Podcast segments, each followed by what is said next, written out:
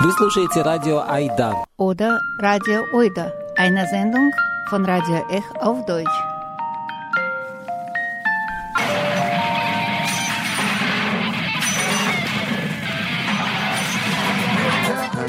Ech Oida auf Deutsch jeden dritten und vierten Donnerstag im Monat. И Эх Ойда по-немецки каждый третий и четвертый четверг в 19 часов. Hallo liebe Zuhörer, in unserer heutigen Sendung ein Essay von Timur Abramowitsch, Theorie und Solidarität in der Zeiten des russischen Angriffs an die Ukraine. Das wird jetzt in einer kürzeren Form eher zusammengefasst vorgelesen und kompletter Text wird auf unserer Seite und äh, in Abschnitt in Mediathek, wo die Sendung liegt, veröffentlicht. In den letzten Zeiten bekomme ich einige Fragen bezüglich der Ukraine-Krise, die sich nicht direkt mit den aktuellen Folgen des russischen Angriffs an die Ukraine befassen, sondern eher theoretischer und für den linken Diskurs traditioneller Art sind. Ich versuche in derselben Sprache zu antworten, um auch einen gewissen Bezug auf die Geschichte des linken Diskurses aufrechtzuerhalten. Die Thesen, die ich hier formulieren möchte, sind erstens. Heutige Gesellschaftsordnung Russlands stellt keine Alternative zum globalen Kapitalismus dar. Eher ist sie eine der brutalsten Formen davon. Zweitens. Russland ist ein Beispiel der Refeudalisierung des Kapitalismus in einigen Teilen der modernen Welt. Als Kampf gegen Wiederherstellung eines feudalen oder absolutistischen Systems sind auch bourgeoise Revolutionen wie Maidan 2014 in Kiew progressiv und unterstützungswert. Drittens. Die Innen- und Außenpolitik Russlands spiegelt einen eskalierten Angriff der ungebildeten, feudalisierten Oberschicht der Gesellschaft auf die gebildete Mittelschicht wider. Es ist ein Klassenkampf. 4. Die geopolitische Denkweise, quasi NATO gegen Russland, verdeckt die hier oben formulierten politischen Widersprüche und wird bei der russischen Propaganda genau dafür benutzt. 5.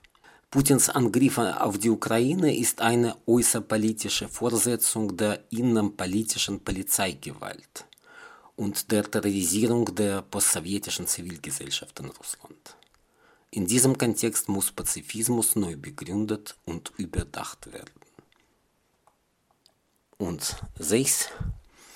Der Widerstand gegen die Refeudalisierung und Undemokratisierung der Welt soll sich als Ziel setzen, stark feudalisierte Segmente der kapitalistischen Weltwirtschaft zu isolieren und ihre Profite zu mindern. Geschäfte mit einer Diktatur sollen moralisch unvertretbar sein. Russisches Gas riecht nach Blut, wäre hierzu eine passende Parole. So, das sind die sechs Punkte, die in diesem Essay formuliert sind. Und dann werden die mehr detailliert erläutert.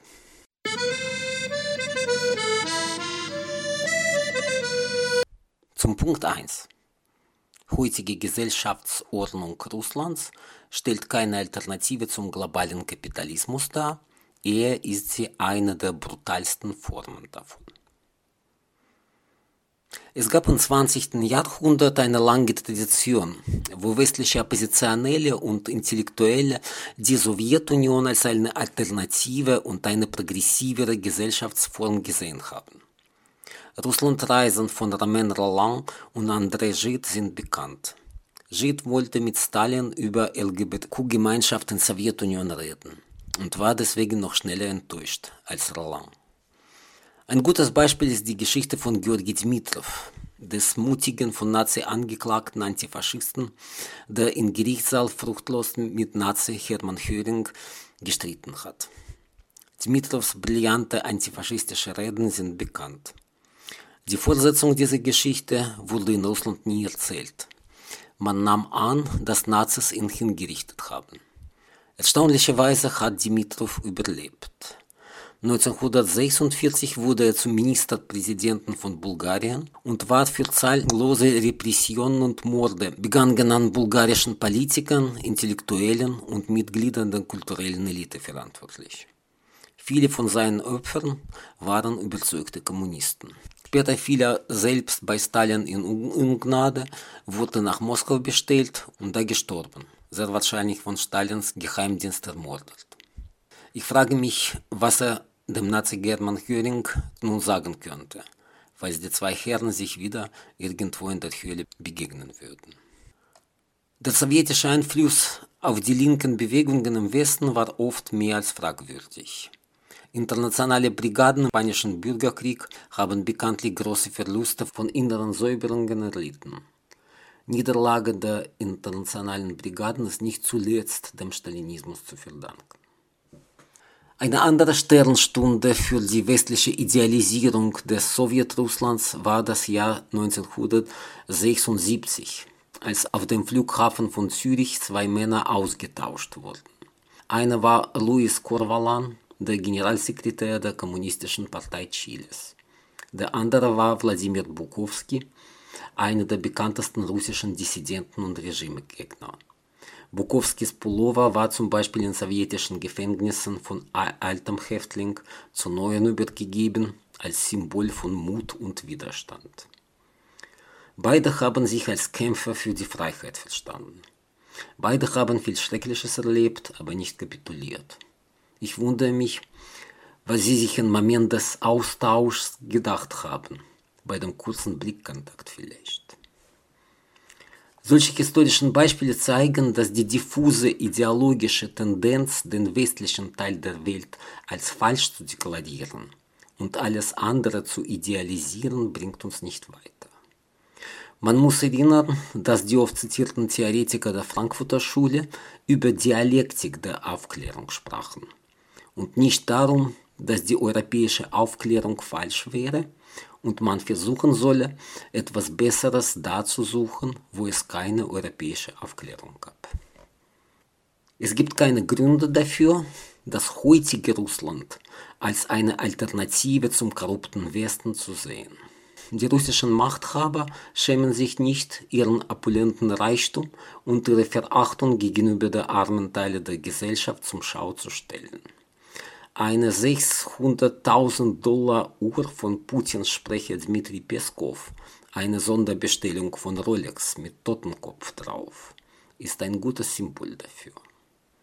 Wer noch Zweifel daran hat, kann ein Videoclip ansehen in YouTube, in dem keine Schauspieler, sondern echte Superreiche und Putins Freunde auftreten. Link auf diesen Clip übrigens platzieren wir auch auf der Website, wo die Sendung ist. Schauen Sie diese Art von Selbstdarstellung genau an und fragen Sie sich, ob man noch über die Interessen Russlands reden und gleichzeitig antikapitalistisch sein kann.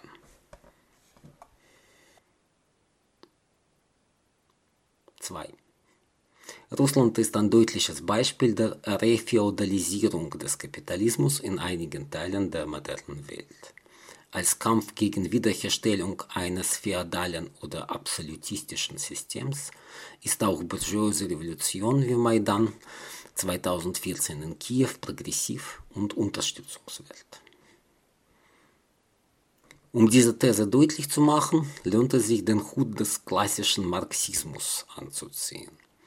Karl Marx und seine sowjetischen Nachfolger haben die Entwicklung der Menschheit als eine lineare Sequenz der Gesellschaftsformen dargestellt. Sklavenhaltergesellschaft, Feudalismus, Kapitalismus, Sozialismus und dann zukünftiger Kommunismus. Bezogen auf die vorherige wurde die jeweils nächste Stufe als progressiv gesehen. Auch bourgeoise Revolution gegen Feudalismus und Absolutismus waren für klassische Marxisten unterstützungswert. Sie lieferten zwar keine endgültige Befreiung, waren aber immerhin ein Schritt in die richtige Richtung. Was damals nicht klar war, dass alle diese historischen Gesellschaftsformen parallel existieren können. Die Leibeigenschaft wurde in Russland erst im Jahr 1861 abgeschafft. Was folgte, war die zunehmende Entwicklung des Kapitalismus auf dem Hintergrund des Absolutismus und rudimentären Feudalismus und die Entstehung des ländlichen Kleinbürgertums. Nach 1917 wurde der Kapitalismus konsequent bekämpft. Gleichzeitig fand aber ein Übergang von utopisch-kommunistischem zu imperial-feudalen Verhältnissen statt. Der von Wladimir Lenin in 1920 verfasste Aufsatz der linke Radikalismus, die Kinderkrankheiten Kommunismus, markierte diesen Orientierungswechsel. Für die heutigen russischen Machthaber ist Lenin noch nicht imperialistisch genug. Erst mit Stalin haben feudale Tendenzen sich verstärkt und der diktatorische Absolutismus zurückgekehrt. Deswegen wird Stalin von heutigen russischen Ideologen so verehrt. Solche Rückfeudalisierung des Kapitalismus ist keine Besonderheit Russlands. In einem Werk Das Kapital im 21. Jahrhundert erforscht Thomas Piketty die weltweiten ökonomischen Grundlagen davon. Journalist und Schriftsteller Rana Dasgupta schreibt über Nordindien zum Beispiel, dass externe Firmen in Punjab meistens nicht wissen, dass ihre Geschäftspartner keine normale Unternehmen sind, sondern bewaffnete Männerbunde. Auch die Logik des Umgebung Putins, wie unverständlich sie auch vorkommt, wird kristallklar, wenn man sie als feudale Logik vorstellt. Das von Putin und seinen Vasallen aufgebaute System ist ein System von feudalen Loyalitäten und Machtmechanismen.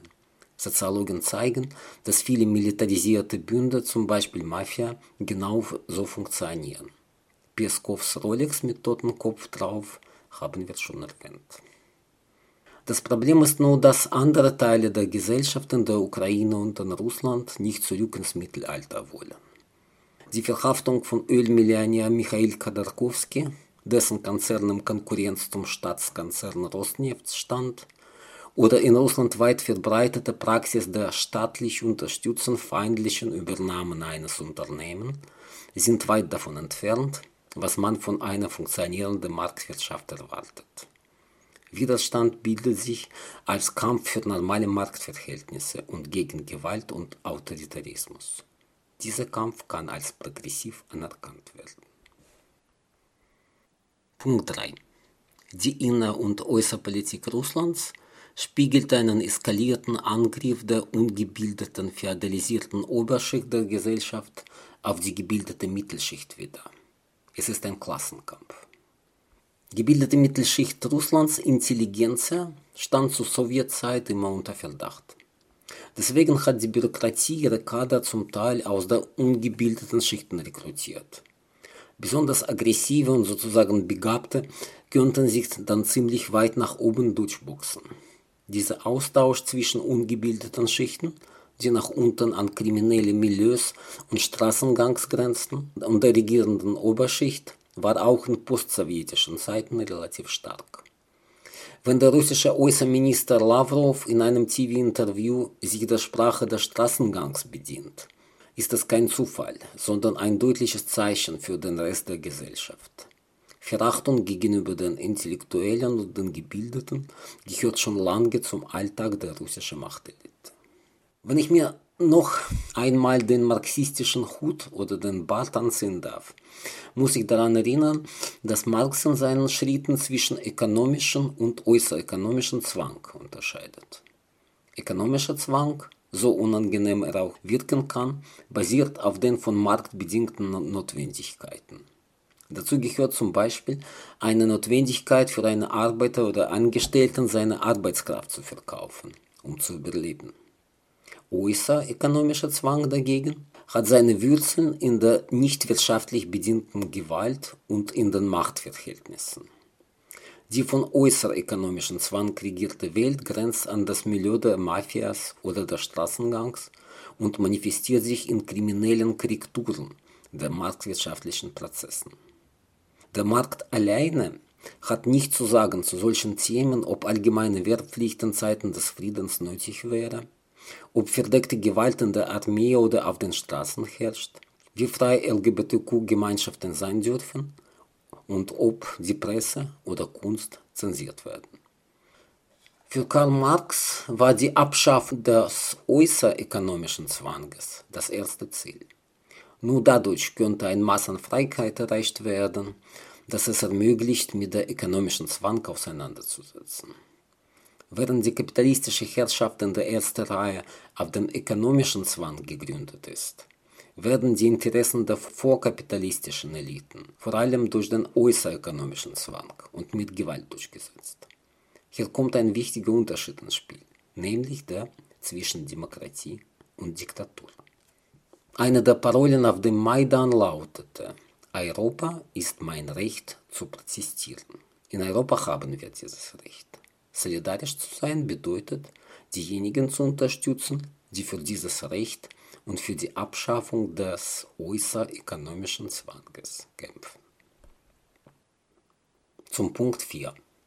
Die geopolitische Denkweise, zum Beispiel NATO gegen Russland, verdeckt die oben formulierte politischen Widersprüche und wird bei der russischen Propaganda genau dafür benutzt. Geopolitische Interessen sind ein ideologisches Konstrukt. Alle Menschen, egal wo sie leben, haben ungefähr die gleichen Interessen, die in der allgemeinen Erklärung der Menschenrechte zusammengefasst sind. Darüber hinaus gibt es keine moralisch vertretbaren Interessen, die zum Beispiel die Russen hatten und die Ukrainer nicht. Geopolitische Aufteilungen verdecken den Sinn des Konflikts. Wenn in Russland die korrupte und gar nicht zeitgemäße politische Elite sich bedroht fühlt, ist es so, weil sie korrupt und nicht zeitgemäß ist und nicht weil das von ihr besetzte Gebiet an die Ukraine grenzt. Diktaturen tendieren oft dazu, die innerpolitische Bedrohung nach draußen zu projizieren und sich gegen ausländische Einflüsse aufzurüsten. Zum Beispiel als russische Soldaten Patrioten, so russische Geschichtsbücher, unter Feldmarschall Suvorov im Jahr 1799 über Alpen gegangen sind, geschah dies, um die Truppen des postrevolutionären Frankreichs zu bekämpfen, ohne Erfolg. Es ging also um den Export der Konterrevolution. Im 18. und 19. Jahrhundert war Russland als Gendarm Europas wahrgenommen. Nach 2014 übernahm die russische Propaganda diese Rolle, indem sie ständig über das gefährliche und gleichzeitig schwäche, dekadente und korrupte Europa berichtete, während Putins Freunde zur selben Zeit ihre Familien hierher schickten und luxuriöse Immobilien kauften. Punkt 5. Putins Angriff an die Ukraine ist äußerpolitische Fortsetzung der innerpolitischen Polizeigewalt und der Terrorisierung der russischen Zivilgesellschaft. In diesem Kontext muss Pazifismus neu begründet und überdacht werden. Die moderne Geschichte des Russlands und Belarus zeigt ziemlich genau die Eskalationsketten. Man fragt nach einer Erlaubnis und bekommt sie nicht. Man fragt wieder nach mit dem gleichen Ergebnis. Man versucht für die Opposition zu stimmen, die Wahlen werden manipuliert oder die oppositionellen Kandidaten werden erst gar nicht zur Wahl zugelassen. Man geht auf die Straße. Die Demo wird nicht genehmigt und von der Polizei aufgelöst. Man geht wieder auf der Straße. Die Polizeigewalt wird stärker. Es folgen Festnahmen. Dann Festnahmen für längere Zeit und zunehmend Folter im Gefängnis. Wenn durch die massive Proteste und den Mut vieler Menschen, die ihr Leben riskieren, eine Wende dann doch kommt, wie in Maidan 2014, dann rollen früher oder später die Truppen rein, wie die russischen Truppen in die Ukraine jetzt. Wenn Panzer erfolgreich bekämpft werden, setzt man Raketen ein. Und was kommt danach? Atomwaffen. Ich würde von hiesigen Pazifisten gerne hören, wo ihrer Meinung nach eine solche Kette sich mit friedlichen Mitteln brechen lässt. Ich würde gerne diesen schwachen Punkt sehen, sehen aber nicht. Alles, an was ich denken kann, ist ein hypothetischer Moment, wo Polizei und Armee sich von der herrschenden Macht abkehren und sich auf die Seite der Protestierenden stellt. Ganz unmöglich ist das nicht. In Portugal in 1974 ist es gelungen. Aber ich denke nicht, dass europäischer Pazifismus hier irgendwelche nützlichen Vorschläge für die Ukraine und Russland hat. Oder? Und schließlich Punkt 6. Der Widerstand gegen Refeudalisierung und Undemokratisierung der Welt soll sich als Ziel setzen, stark feudalisierte Segmente der kapitalistischen Weltwirtschaft zu isolieren und ihre Profite zu mindern. Geschäfte mit einer Diktatur sollen moralisch unvertretbar sein. Russisches Gas riecht nach Blut, wäre hierzu eine passende Parole. Kommen wir kurz auf die Uhr von Putins Sprecher Dmitri Peskov zurück, nämlich auf eine 600.000 Dollar Rolex mit Totenkopf drauf. War das nicht eine Schande für Europa, dass eine solche Bestellung gefertigt wurde? Die Oligarchen brillant von Robbie Williams paradiert. Den Link sehen Sie mit unserer Sendung. Behaupteten, dass Europa alles duldet, solange gut bezahlt wird. Hat Europa solche Verachtung verdient? Nach der russischen Aggression gegen Ukraine und damit gegen ganz Europa sind Partys like Russian hoffentlich vorbei. Es ist nur etwas schade, dass die Beschlagnahmung der Yachten und Villas nicht viel Resonanz in den linken Medien hat. Genossen, wir freuen uns darüber, nicht wahr? Es sieht so aus, als ob andere Politiker und die Verwaltung hier etwas schneller waren. Vielleicht wurde die Bekämpfung der russischen Oligarchie bei der antikapitalistischen Auseinandersetzung noch nicht als Schwerpunkt gesehen in Deutschland. Dies wird sich hoffentlich noch ändern. Postskriptum. Es ist ein historischer Zufall, dass ich diese Zeilen am Schreibtisch tippe und nicht im ukrainischen Luftschutzkeller, wo sich die Zivilbevölkerung von Putins Raketen zu schützen versucht. Oder im russischen Polizeiwagen, wo Protestierende reingesteckt werden. Den Umstand, dass ich jetzt in demokratischer Europa lebe, habe ich unter anderem meinem Großvater Michael Abramowitsch zu verdanken, der 1942 in dem antifaschistischen Krieg ums Leben gekommen ist. Ihm in Memoriam. Das war Essay von Timur Abramowitsch, Theorie und Solidarität in der Zeiten des russischen Angriffs an die Ukraine. Vollständiger Text wird bei uns veröffentlicht auf der RDL-Webseite, wo unsere Sendung in der Mediathek erscheint.